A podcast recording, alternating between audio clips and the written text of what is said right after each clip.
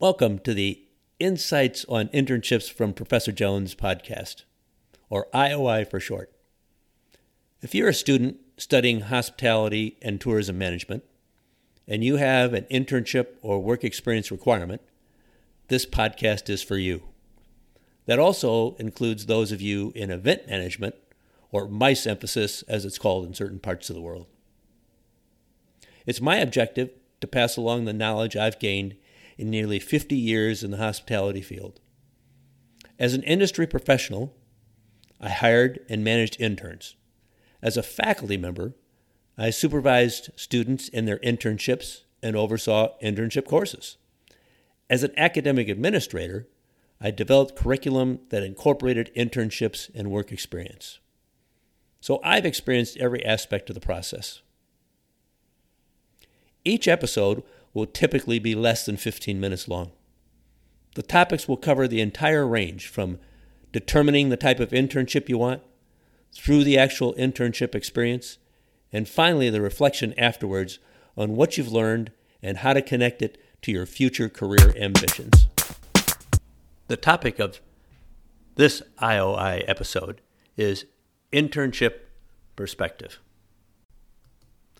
Now, I'll be honest, this is my very first attempt at a podcast, so I hope you'll give me the same consideration you'd expect on your first day on the job at your internship.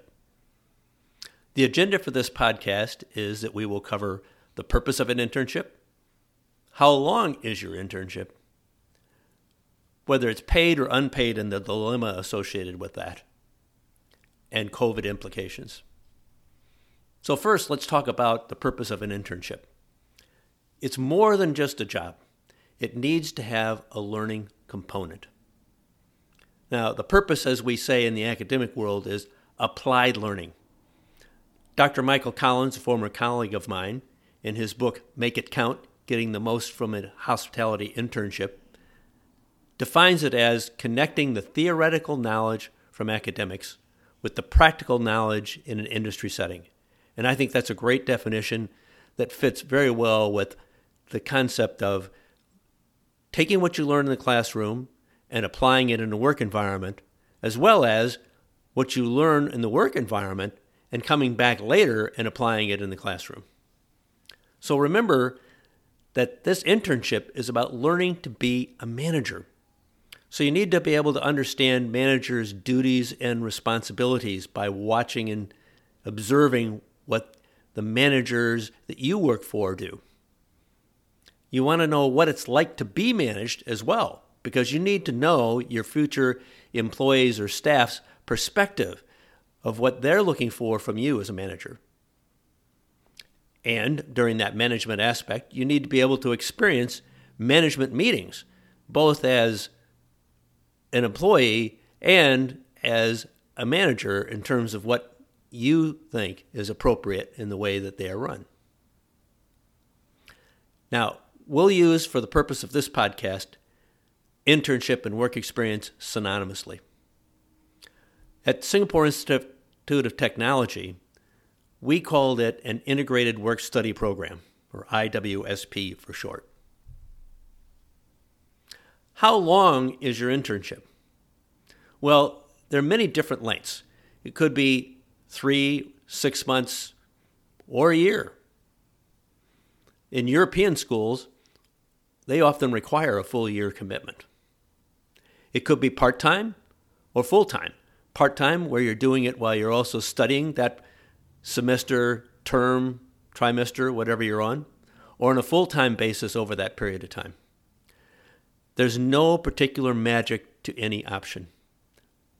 However, time will dictate the amount of rotation or different departments of the organization you might be able to experience.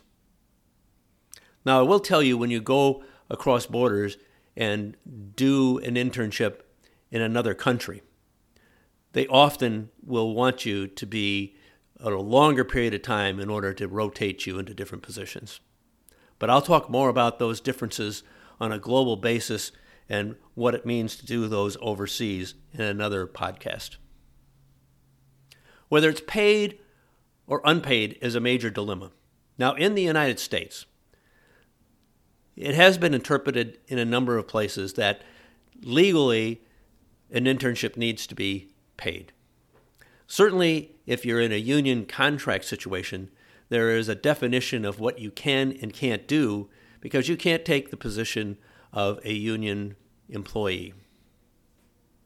Now, an internship could also just be shadowing a manager, and in that case, it could be potentially unpaid. Now, my opinion is that all internships should be paid. However, you can be very creative with how you pay, as it could just be applying scholarship monies. We have to be able to talk about COVID implications. I'm sure in studying hospitality and tourism, you already know that there's a shortage of labor worldwide, and that also means that there's less management. The positive aspect of, of that for you today is there is a need for managers who can manage in adverse situations, which is what you're going to learn in. The challenge is keeping the internship focused on the management learning opportunity and not being sidetracked into the regular routine job responsibilities that you're going to be responsible for. So, in summary, an internship is not just a job. It's about finding out what you want. And again, it's a learning experience, key element. I also would say that there's no such thing as a bad internship experience. Maybe it won't go exactly how you hoped, but you'll learn from that and you'll learn what to do in your own situation when you're managing someone who's on an internship. Thanks for listening to this episode of my IOI podcast. If you heard something you liked, please share it with your fellow classmates. I'd also encourage you to forward it on to your faculty internship supervisor. Hey, you could even include your supervisor at your place of work. Enjoy your internship learning experience.